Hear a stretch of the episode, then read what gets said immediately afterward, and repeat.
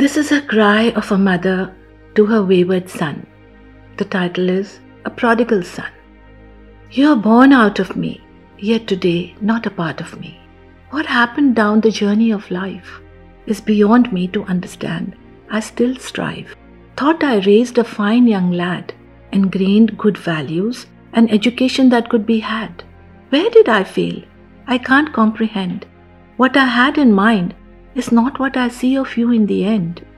What damage you are doing, I wonder if you know.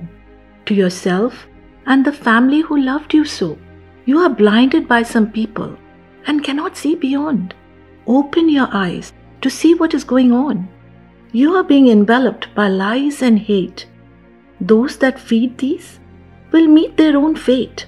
I sometimes wonder if you are so ill, because no one can do this of their own free will. The damage you are doing is almost beyond repair. Hurting your parents too?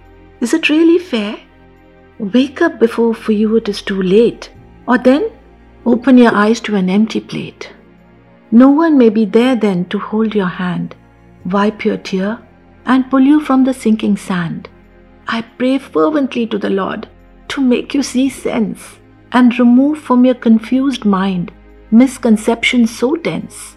God, please help him come out of the world of ego, lies, and hate so that disaster does not eventually become his fate. Son, I may not live to see the realization dawn on you, but will still pray that God forgives you.